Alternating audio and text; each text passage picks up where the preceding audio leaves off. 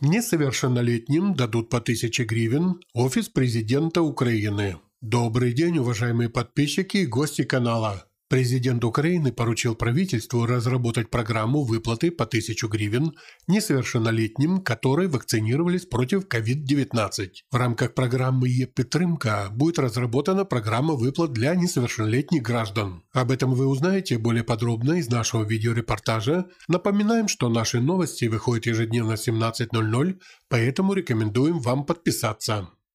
Президент Украины Владимир Зеленский во время селекторного совещания – поставил Кабмину задачу подготовить отдельную программу выплаты по 1000 гривен в рамках программы «Е-Підтримка» для граждан Украины в возрасте от 12-18 лет – прошедших полный курс вакцинации против COVID-19. Об этом сообщает пресс-служба Офиса президента Украины. Как доложил премьер-министр Денис Шмыгаль, уже 6 миллионов 700 тысяч граждан Украины подали заявки на получение 1 тысячи гривен от государства в рамках президентской программы «Е-Підтримка». По его словам, в настоящее время помощь выплачивают 8 банков-партнеров и еще 15 финансовых учреждений должны присоединиться к программе. В рамках программы граждане воспользовались 1 миллиардом гривен, из которых на книги было израсходовано 35%, на кино 29%, железнодорожные билеты 13%, театры 12%, спортклубы 7,5% и так далее.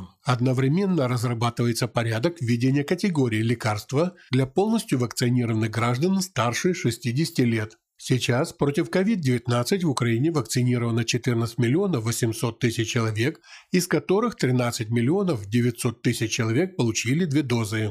9 января открылась возможность прививки бустерной дозой. На сегодняшний день дополнительную дозу получили 20 тысяч человек, рассказал премьер-министр. Денис Шмыгаль добавил, что правительство также намерено вакцинироваться бустерной дозой. Министр здравоохранения Виктор Лешко доложил о мерах противодействия распространению штамма вируса омикрон. Глава Кабинета министров отметил, что показатели заболеваемости COVID-19 продолжают демонстрировать положительную динамику. В частности, на сегодняшний день количество заболевших составляет 92 300 человек, из них госпитализировано 14 700 человек. Это были новости на канале F-News. Оставайтесь с нами, подписывайтесь на наш канал. Наши новости только из проверенных источников. Берегите себя и близких. И до новой встречи на нашем канале.